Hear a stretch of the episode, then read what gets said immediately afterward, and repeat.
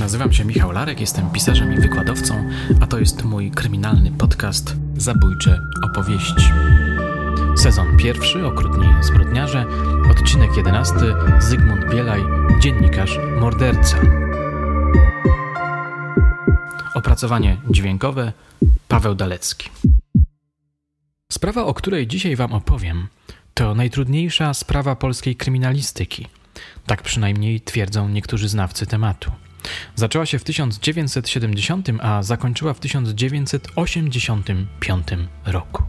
Punktem wyjścia jest tajemnicze zniknięcie płockiej lekarki dr Stefanii Kamińskiej. Posłuchajcie.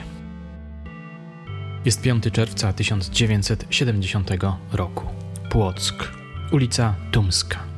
Oto gabinet, który mieści się w mieszkaniu doktorostwa Kamińskich.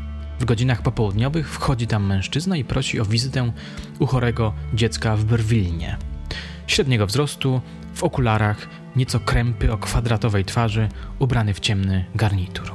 Później podczas przesłuchania mąż Kamińskiej powie, że mężczyzna spojrzenie miał ponure, niebudzące zaufania. Ponadto doda, że zatrącał również obcym akcentem. Po jakichś 40 minutach Kamińska w towarzystwie nieznajomego mężczyzny opuszcza mieszkanie. Jest około godziny 16.30. Kiedy drzwi się zamknęły za żoną, a wzywano ją często do chorych dzieci, doktor Kamiński kontynuował swój zwykły dzień. Czytam w książce Wilhelminy Skulskiej zatytułowanej Bez skrupułów. Przejrzał gazetę, wrócił do lektury zarzuconej książki. Dłużąca nieobecność żony zaczęła go jednak w pewnym momencie irytować. Później wezbrał niepokój. Po kilku godzinach przerósł w grozę. Zdecydował się zaalarmować milicję. Wobec przedłużającej się nieobecności lekarki, milicja zaczyna swoje czynności.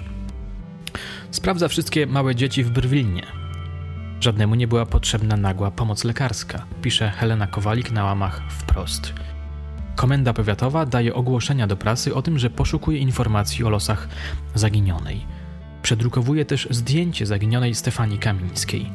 Wkrótce będzie zasypana różnymi wersjami tropów domorosłych detektywów. Wszystkie okażą się fałszywe. 7 czerwca Komenda Miejska i Powiatowa powołuje grupę operacyjno-śledczą, która zaczyna poszukiwania. Ustalono, że nieznajomy mężczyzna, który prosił Kamińską o wizytę, przyjechał trabantem. 8 czerwca przychodzi do zdesperowanego męża list szantażowy. 300 tysięcy złotych. Oto nasz warunek, aby pańska żona wróciła do domu. Jeśli pan się na to zgadza, prosimy o zamieszczenie w życiu Warszawy ogłoszenia Jana Andrzejaka, lat około 70 lub jego rodziny. Poszukuje Andrzej Bujak, Płock, ulica Tumska 6. Ogłoszenie ma się ukazać trzykrotnie. W dniach jego ukazania się brat pańskiej żony, bo jego proszę upoważnić do pertraktacji, ma być w Warszawie i ustawić swoją dekawkę na ulicy Wolskiej w godzinach od 17 do 19 przed zakrętem do Włoch. Wtedy podamy panu miejsce i czas wymiany. Ostrzegamy przed korzystaniem z pomocy MO. Wykryjemy to szybko i postąpimy jak Argentyńczycy z ambasadorem RFN-u. Na prawym błotniku samochodu prosimy umieścić czerwono-białą chorągiewkę, a na tylnym siedzeniu tuż przy szybie położyć czerwony materiał widoczny z daleka i nie zdejmować tych znaków rozpoznawczych aż do wymiany. List był podpisany nazwiskiem Andrzejak. Co ważne, Dołączono do niego karteczkę o następującej treści: Ziuteczku, weź dla mnie u doktora Kaweckiego 5 dni zwolnienia od 6 czerwca. Proszę, wszystko wyjaśnię. Podobno biegli nie mieli wątpliwości, że karteczka była skreślona własnoręcznie przez lekarkę. Wyobrażam sobie, że Kamiński musiał wtedy odczuwać jednocześnie radykalnie sprzeczne emocje. Od nadziei, że żona mimo wszystko żyje poprzez głęboki niepokój, do lęku, że coś pójdzie nie tak i porywacz szantażysta czy porywacze szantażyści zabiją ją jednak. Zaczyna się pechowo, pisze Kowalik. Szwagrowi zepsuł się samochód. Nie może więc spełnić żądań szantażysty. Powiadamia go o tym szyfrem w rubryce z ogłoszeniami życia Warszawy. Wtedy przychodzi kolejny list od Andrzejaka. Może być inna osoba z własnym samochodem, ale nazwisko należy podać przez wywieszenie w barze Piast ogłoszenia o treści wózek dziecięcy sprzedam. Milicja przez trzy dni czyha po cywilnemu w płockim piaście na zainteresowanego anonsem. Kontynuuje Kowalik. Zrobiono 3700 fotografii, które przejrzał mąż zaginionej. Na żadnej nie rozpoznał mężczyzny, który feralnego dnia zabrał samochodem jego żonę. Dwa tygodnie później doktor dostaje kolejną listowną instrukcję. Trasa E8 123,6 km, godzina 23 wtorek, list pod słupkiem. Ale we wskazanym miejscu niczego nie ma. Wkrótce, od zaginięcia mija już 18 dni, kolejne polecenie. Należy znaleźć wskazany słup telefoniczny i tam złożyć okup. Do anonimu dołączona jest odręczna prośba od porwanej. Proszę nie szukać pomocy u milicji, u mnie wszystko w porządku. Badający anonimy eksperci z zakładu kryminalistyki dostrzegają, że karteczki od Kamińskiej nie są e, pierwszej świeżości, jakby leżały od dłuższego czasu. Zdecydowano, że pośrodku wyznaczonego odcinka E8 będzie krążył helikopter ubezpieczający posłańca z okupem. Tymczasem maszynę się ukryje w krzakach na zapuszczonym boisku w Koninie. Później się okaże, że opuszczony stadion usytuowany jest naprzeciw okien szantażysty, o czym policjanci rzecz jasna wtedy nie wiedzą. Porywacz jednak widzi akcję funkcjonariuszy i w związku z nią nie zgłasza się po okup. Nic też nie daje przeszukanie lasów, wysypisk śmieci i nieużytków koło Płocka. Koniec cytatu. Porywacz szantażysta więcej się nie odezwał do doktora Kamińskiego. Dlaczego? Dlaczego zrezygnował z okupu? Czyżby zabił porwaną? A może wydarzyło się coś jeszcze innego, co pokrzyżowało mu plany i kazało odstąpić od dalszych kroków w tej sprawie? Tego nie rozstrzygnięto niestety. Robimy teraz przeskok w czasie. Akcja dzieje się trzy miesiące później. Oto pod koniec 1970 roku do pięciu mieszkańców, całkiem zamożnych, Konina, przychodzą listy, również szantażowe. Oczywiście chodzi o pieniądze. Biegli grafolodzy dochodzą do wniosku, że autorem listów mógł być dziennikarz. Wracam do tekstu Kowalik. Sprawdzono w Płocku 641 maszyn do pisania. Wszystkie były czyste. Przyjrzano się też adresatom. Inspektor doszedł do wniosku, że szantażysta jest z Konina i zna osobiście przynajmniej jedną z potencjalnych ofiar właściciela pracowni krawieckiej. Bo o ile pozostałe nazwiska można było wziąć z książki telefonicznej, ten adres nie miał telefonu. Gdy mu podpowiedziano, że za anonimem może kryć się osoba mająca coś wspólnego z dziennikarstwem, krawiec od razu wymienił nazwisko Zygmunta Bielaja, właściciela beżowego, uwaga, Trabanta, obecnie hodującego na sprzedaż króliki. Ten trop okazał się bardzo interesujący. Żmudna praca w końcu potwierdza, że to słuszny trop. Jesteście ciekawi, na jakiej podstawie stwierdzono, że Bielaj to sprawca porwania Kamińskiej i zarazem szantażysta mieszkańców Konina? Odpowiedź brzmi: kluczowy był tu pewien detal. Jak zresztą bardzo często w rzeczywistych, realnych sprawach kryminalnych. Detal związany był z maszyną do pisania. Okazało się, że listy do Kamińskiego i mieszkańców Konina zostały napisane na tej samej maszynie marki Mercedes. Co więcej, w listach dostrzeżono ślady defektu dwóch czcionek. Ale jedyny w Koninie fachman od naprawy maszyn z demobilu zapamiętał, że w sierpniu 1970 roku Bielaj przyniósł mu swojego Mercedesa do renowacji i pokazał zdeformowane dwie czcionki. To cytat z Kowalik. Sprawdzono pisma byłego dziennikarza do skarbówki. Wszędzie był widoczny ten sam defekt dwóch liter. Wreszcie córka Pielaja przyznała, że ojciec miał tę maszynę jeszcze jesienią 1970 roku. Efekt był taki, że w marcu 1971 roku Bielaj został aresztowany. Kiedy 5 marca 1971 roku przedstawiono zarzuty Zygmuntowi Bielajowi, ten Zgodnie ze znanym powiedzeniem, że najlepszą obroną jest atak, nie tylko nie przyznał się do dokonania zarzucanych mu czynów, lecz wielokrotnie sugerował stronniczość śledczych i prokurowanie przez nich dowodów. Pisze profesor Tadeusz Tomaszewski na łamach Gazety Prawnej. Przez pierwsze tygodnie konsekwentnie odrzucał oskarżenia o porwanie i dokonanie zabójstwa dr Kamińskiej, jak również o napisanie anonimów. Dowody potwierdzające przynajmniej część zarzutów były jednak mocne. Mąż dr Kamińskiej rozpoznał Biela jako osobę, która wezwała lekarkę do chorego dziecka. Ślady linii papilarnych ujawnione na jednym z anonimów pochodziły od podejrzanego. Obalono jego alibi, potwierdzono posiadanie przez niego maszyny do pisania marki Mercedes, która prawdopodobnie służyła do napisania części anonimów. Maszynę tę wprawdzie później zniszczył, ale jej części wyrzucił w lesie. Jednak została znaleziona w czasie wizji lokalnej. Wreszcie w czerwcu 1971 roku Bielaj przyznał się do porwania dr Stefanii Kamińskiej i wysłania jej męża listów okupowych. Zaprzeczał jednak, że ją zabił. Z jego wersji wynikało, że na zlecenie tajemniczego brodacza porwał Kamińską, wywiózł ją do lasu i przekazał swojemu zleceniodawcy. Więcej miał jej nie zobaczyć. Dlaczego się na to zgodził? Z powodu szantażu. Jakiego szantażu? Otóż brodacz miał mu grozić, że ujawni jego przeszłość.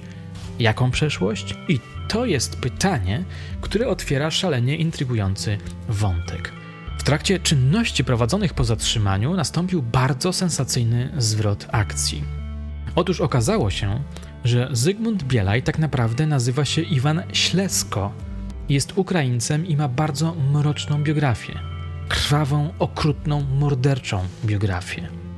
Z wykształcenia felczer weterynarii, pisze Kowalik, we wrześniu 1944 roku jako chorąży Wojska Polskiego dowodził punktami kontrolnymi na drogach, ustawionymi do zwalczania kontrabandy. Potem jako repatriant znalazł się w Szczecinie. W Koninie przez kilka lat był dziennikarzem lokalnej mutacji Gazety Poznańskiej. Pisze dalej e, dziennikarka. Brodaczem okazał się także dziennikarz Aleksander E. Lejtnanta Iwana Śleskę poznał pod koniec 1944 roku, gdy skierowano go żołnierza do punktu paszportowego na jednej z wylotowych tras warszawskich. Dogadali się, że można zarobić na rekwirowaniu samochodów. Kilkakrotnie zatrzymywali takie pojazdy. Iwan kazał wtedy kierowcy jechać do lasu, a po jakimś czasie już sam wracał ukradzionym wozem. Ciał ofiar nigdy nie znaleziono, ale kradzieże się wydały, ich sprawcy musieli się ukrywać. Od niejakiej Hanki Śleska dostał podrobione papiery repatriacyjne. Już jako Zygmunt Bielaj ze swoim kompanem uciekli do Szczecina.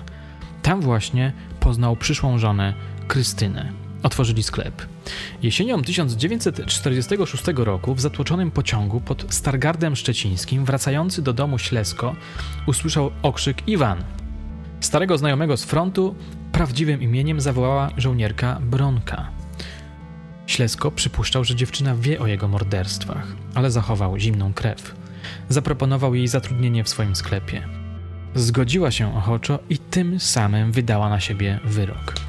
Kilkanaście dni później, pod pretekstem zapalenia światła, na noc w sklepie Ślesko wyprowadził ją do piwnicy sąsiedniego budynku i tam zamordował siekierą. Zwłoki ukrył w beczce. Śledczy przesłuchali Aleksandra E., brodacza. Na podstawie jego zeznań dotarli do brata Bronki. Dowiedzieli się, że na Boże Narodzenie 1946 roku do jego rodzinnej chałupy przyszła kartka od żony Bielaja. Były na niej życzenia pogodnych świąt i informacja, że dziewczyna uciekła na zachód. Aleksander E. wyśmiał jednak sugestię swojego dawnego kompana, jakoby to on był owym tajemniczym brodaczem zamieszanym w porwanie lekarki. Wątpliwości nie budziła natomiast historia z mordowaniem właścicieli pojazdów zaraz po wojnie. Potwierdził ją sam Ślesko. Przyznał się nawet do zabójstw, gdyż z powodu przedawnienia nic mu już za nie nie groziło. W świetle tych ustaleń, w świetle tego, co odkryto na temat relacji panujących w rodzinie Bielajów, okazało się, że Bielaj wel Ślesko to bardzo brutalny, gwałtowny człowiek. Muszę przyznać, że praca nad tym podcastem była bardzo trudna, uciążliwa, momentami irytująca, ale to chyba nic dziwnego. To jedna z najbardziej zagmatwanych spraw kryminalnych w historii PRL-u.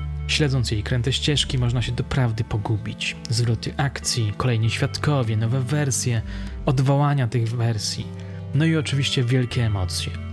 Co więcej, Przeczytane przeze mnie teksty na ten temat nie są precyzyjne, także w zakresie chronologii. Czasami doprawdy trudno było się w tym wszystkim połapać.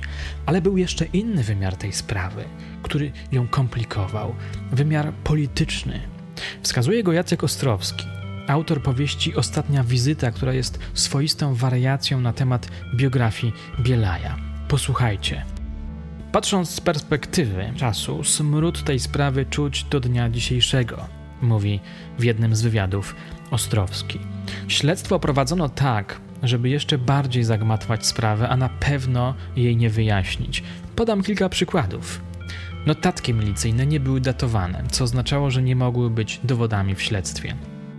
Samochód, który posłużył Iwanowi Śleśce, wel Zygmuntowi Bielajowi do porwania Stefanii Kamińskiej, nie został dokładnie przeszukany i pospiesznie go sprzedano.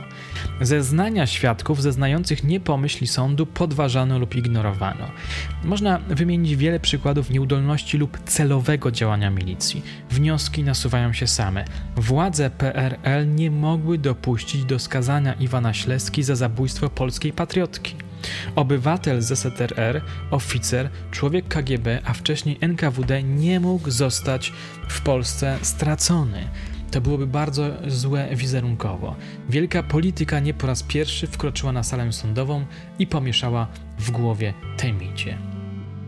Trzeba przyznać, że sam Bielaj okazał się bardzo zręcznym graczem w prawnych bataliach. Kolejne rozprawy sądowe, o których zaraz będę mówił, dowodzą chyba, że wymiar sprawiedliwości rzeczywiście był bezsilny w obliczu tej zawikłanej historii, która w 1974 roku zamieniła się w pasjonujący serial prawniczy. Jeśli chcecie poznać szczegóły, sięgnijcie po wspomnianą już przeze mnie książkę Wilhelminy Skulskiej zatytułowaną Bez skrupułów. Ja sam, nie znając akt, mogę ograniczyć się tylko do lapidarnego zarysu. Podkreślam przy okazji, że inspiruje się przede wszystkim rekonstrukcją stworzoną przez Skulską. Pierwsza rozprawa zaczęła się pod koniec lutego 1974 roku. Wyrok zapadł 25 marca. Sąd skazał Bielaja na 15 lat pozbawienia wolności, 300 tysięcy złotych grzywny zamieniono w razie niezapłacenia na 3 lata pozbawienia wolności. Z zarzutu zabójstwa Bielaj został uniewinniony. Ważne jest też to, że żona Bielaja została skazana na 9 miesięcy więzienia. Według sądu była zamieszana w sprawę. Zaznaczę, że wcześniej została zatrzymana przez prokuratora. Pojawili się bowiem świadkowie, z których zeznań wynikało, że doktor Kamińska była przetrzymywana w domu Bielajów, o czym Bielajowa doskonale wiedziała. Zresztą ona sama na pewnym etapie sprawy to potwierdzi. Co dalej? Prokurator Józef Gurgul składa wniosek o rewizję orzeczenia zaskarża wyrok w zakresie uniewinnienia od zabójstwa. 19 czerwca 1974 roku odbywa się rozprawa w Sądzie Najwyższym, która kończy się utrzymaniem wyroku. W odpowiedzi prokurator ponownie składa wniosek o rewizję. 2 października odbywa się kolejna rozprawa. Sąd Najwyższy w swoim rozszerzonym składzie uchyla obydwa wyroki w zaskarżonych częściach i przekazuje prokuratorowi wojewódzkiemu w Płocku w celu uzupełnienia postępowania przygotowawczego, pisze Skulska. A więc od początku po raz drugi należy przeprowadzić śledztwo. Przede wszystkim chodzi o odnalezienie ciała Kamińskiej, jeśli rzeczywiście została zamordowana przez Bielajak, jak tego dowodzi prokurator. Bez ciała nie ma zabójstwa. Do tego wszystko się sprowadza. Czas płynie, ale to jedno się nie zmienia. Mimo starań milicji, ciała lekarki jak nie ma, tak nie ma. 16 kwietnia 1977 roku prokurator Gurgul organizuje konfrontację pomiędzy Bielajem a jego żoną. Ten epizod intrygująco opisuje Skulska. Krystyna Bielaj, która wróciła do pańskiego nazwiska i zaczęła funkcjonować jako Krystyna Andrzejewska, w sposób niezwykle emocjonalny zwraca się wówczas do męża. Czy twierdzisz, że ja ci pomagałam w przestępstwie? Czy ty naprawdę zabiłeś Kamińską? Czy ty wiesz, że ludzie nas nienawidzą, plują nam pod nogi ja nie mogę dalej siedzieć w więzieniu? Chciałabym, żebyś powiedział, że jestem niewinna. Widać, że jest w rozpaczy, pisze Skulska, osaczona ze wszystkich stron jak zaszczute zwierzę. Emocje sięgają zenitu, jak widzimy. Następny proces odbył się w 1978 roku. Głos Wielkopolski donosił. Prokurator domaga się kary śmierci, obrońca uniewinnienia. Krystyna Andrzejewska zaprzeczyła, jakoby widziała w ich domu Kamińską. To był czysty wymysł mojej wyobraźni, oznajmia podczas tego procesu. Mimo to prokurator oskarżył ją o współudział, wnosił o 5 lat więzienia dla niej.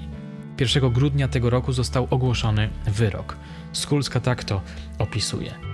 Wzmocniony posterunek milicji broni wejścia na salę sądową pełną publiczności, podnieconej, podekscytowanej. Wszyscy są przekonani, że za chwilę zapadnie wyrok skazujący. Trwają rozmowy na temat drastycznych szczegółów popełnionych przez oskarżonego. Wraca historia okrutnie zamordowanej Bronisławy. Zabił młodą żołnierkę. Dlaczego miał oszczędzać starą, bezbronną lekarkę? Proszę wstać, sąd idzie. W napiętej ciszy przewodnicząca sędzia Majewska ogłasza wyrok uniewinniający Iwana Śleskę oraz jego żonę od winy zabójstwa dr Kamińskiej. Oskarżony nie wierzy szczęściu. Zasłania twarz, nie wiadomo czy chce ukryć wzruszenie czy satysfakcję. Pozostaje mu jeszcze 7 lat więzienia, jeśli nie zarobi sobie na skrócenie kary odosobnienia dobrym sprawowaniem. Andrzejewska jest wolna. Już nie zachowuje postawy kobiety słabej, posągu boleści. Jest pełna życia, uśmiechnięta, triumfująca. Argumentację zespołu sądzącego sformowaną przez przewodniczącą można streścić w jednym zdaniu. Przedstawiony przez oskarżenie łańcuch dowodów poszlakowych nie zamyka się w logiczną całość, która pozwoliłaby orzec o winie Iwana Śleski. Może jeszcze inaczej, za dużo w tej sprawie wątpliwości, które zgodnie z literą prawa należy zapisać na korzyść oskarżonego. Sędziowie opuszczają salę bocznym wyjściem, tylnymi drzwiami wyprowadzony zostaje Ślesko. Władze porządkowe obawiają się demonstracji ze strony zebranego tłumu. Kibiców sądowych nie interesują zawiłości procesu poszlakowego. Oceniają osobę oskarżonego jednoznacznie, w ich pojęciu uszedł karze. Sala pustoszeje. Kończąc swoją książkę, Skulska pisze o scenie z ostatniej rozprawy, która zapadła jej w pamięci. Otóż po ogłoszeniu wyroku Bielaj Ślesko zwrócił się do sędzi, wyrażając nadzieję, że odzyska obecnie godność, pozycję moralną i obywatelską. Sędzia, która nie kryła niechęci na widok triumfującego zabójcy, zwróciła mu uwagę, że wyrok uniewinniający z powodu niedostatecznych dowodów winy nie jest równoznaczny z rehabilitacją. Najwyraźniej pani sędzia Katarzyna Majewska nie zgadzała się wewnętrznie z własnym wyrokiem. Niestety była bezsilna, tak jak i cały wymiar sprawiedliwości. Musiała pogodzić się z faktem, że dowody w jej przekonaniu nie pozwalały oskarżyć Bielaja o zamordowanie lekarki. Taka jest przynajmniej narracja Skulskiej. Swoją drogą, pisząc ten podcast, cały czas się zastanawiałem, czy żona Bielaja wiedziała o wszystkim, czy rzeczywiście mu pomagała, czy znała prawdę o jego przeszłości. To jedna z wielkich tajemnic tej historii. Mam przed sobą skan ekspresu poznańskiego z dnia 12 października 1979 roku, w którym znajduje się artykuł zatytułowany Sprawa Bielaja po raz trzeci przed Sądem Najwyższym. Od wyroku uniewinniającego Bielaja z zarzutu zabójstwa prokurator Gurgul złożył rewizję z żądaniem uchylenia go. Przypomina dziennik. Domagał się przekazania sprawy do ponownego rozpoznania. Rewizja podkreśla, że Bielaj 30 czerwca 1970 roku, po bezskutecznym oczekiwaniu od 5 czerwca na okup w sumie 300 tysięcy złotych, pozbawił lekarkę życia, następnie ukrył jej zwłoki w miejscu dotychczas nieustalonym, pisze dziennikarz. Sąd wojewódzki, zdaniem prokuratora, uznał, że proces nie dostarczył dowodów przekonujących o dalszych losach Stefanii Kamińskiej po uprowadzeniu jej z Płocka. Zdaniem prokuratora sąd wojewódzki popełnił szereg uchybień w ocenie zeznań niektórych świadków, jak również nie wyczerpał wszystkich możliwości. Niektóre fakty rozstrzygnął na korzyść oskarżonego. Te błędy w ustaleniach, zdaniem rewizji faktycznie przyjętych za podstawę wyroku, mogłyby mieć wpływ na treść werdyktu. Kiedy czytam kolejne komentarze na temat kolejnych rozpraw, nie mogę oprzeć się wrażeniu, że sprawa Bielaja jest rzeczywiście materiałem na świetny, angażujący serial. Chętnie bym go obejrzał. Pierwszy dzień procesu, to jeszcze fragment cytowanego powyżej artykułu, upłynie na przemówieniach stron prokuratora i dwóch obrońców. Wyrok ogłoszony będzie prawdopodobnie w środę albo w czwartek. Trzeci proces w tej sprawie rozpoczął się zatem 15 października 1979 roku. Jaki był jego rezultat? Otóż Dziennik Łódzki z dnia 19 października obwieszcza w tytule artykułu na ten temat Sąd Najwyższy wydał kolejny wyrok uniewinniający Bielaja. Wynika z niego, że według sądu dowody zebrane przez prokuraturę są niewystarczające dla uznania Zygmunta Bielaja winnym dokonania zabójstwa. Bielaj jest w takim razie nie do ruszenia. W pewnym sensie jest niezniszczalny. Pięć lat później, to jest 2 stycznia 1985 roku, prokurator umorzył śledztwo w sprawie zabójstwa lekarki. W pewnym sensie Bielaj wygrał z wymiarem sprawiedliwości, który chyba jednak był przekonany co do tego, że on popełnił tę zbrodnię. Historia zakończyła się ostatecznie wiosną w 1993 roku wraz ze śmiercią oskarżonego. Ale tuż przed zgonem Bielaja miejsce miał ciekawy incydent. Opisuje go Kowalik. Posłuchajcie. Do dziennikarza miesięcznika Miliarder zwraca się były milicjant, który prowadził śledztwo w sprawie zaginięcia dr Kamińskiej. Informuje, że po odsiedzeniu wyroku sprawca mieszka w domu opieki społecznej. Jego dni są już policzone, może więc przed śmiercią powie, co zrobił z lekarką. Dziennikarz odwiedza pensjonariusza, aby zadać mu kluczowe pytanie. W odpowiedzi słyszy jednak, że Stefania Kamińska zmarła na serce w bagażniku.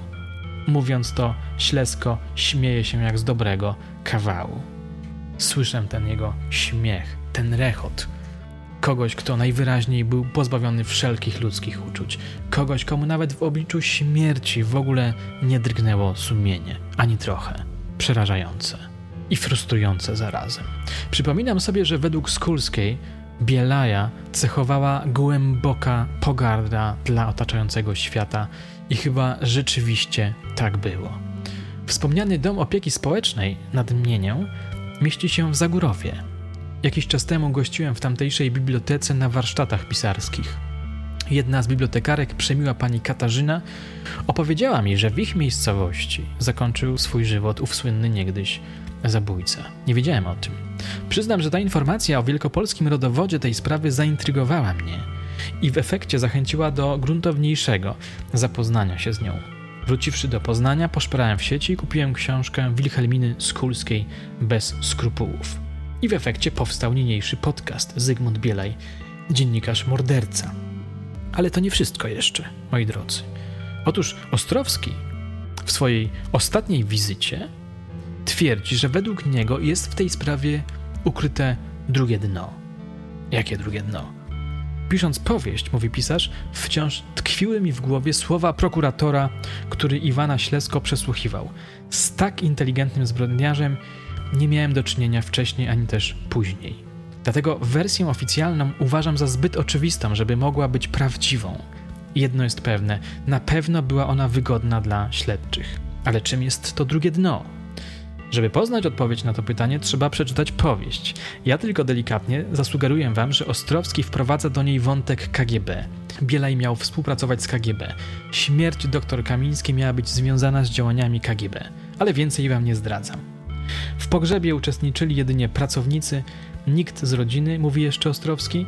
Jego żona została skazana za nakłanianie dziecka do składania fałszywych zeznań, na poczet kary zaliczono jego pobyt w areszcie. Posesję do jaki trabanta, którym posłużył się porywacz, sprzedano na licytacji. Tu kończy się historia Bielaja, jego żony i tego przeklętego e, domu. Wychodzi na to, że nigdy nie dowiemy się, jakie były losy pani Stefanii. Wszelkie teorie będą tylko mniej lub bardziej wiarygodnymi spekulacjami naszych umysłów, niepogodzonych z faktem, że historia nie została należycie zakończona. Ale jeszcze jedna rzecz. Pamiętacie majora Wojtyniaka, który był narratorem pierwszego odcinka zabójczych opowieści poświęconych poszukiwaniom nekrofila i zabójcy? Otóż ten znakomity oficer powiedział mi kiedyś, że zetknął się z Bielajem. Naprawdę. Oczywiście nie wiedział, że Bielaj to ślesko, który ma na rękach ludzką krew. Rzecz miała miejsce pod koniec lat 60., czyli jeszcze przed uprowadzeniem Kamińskiej.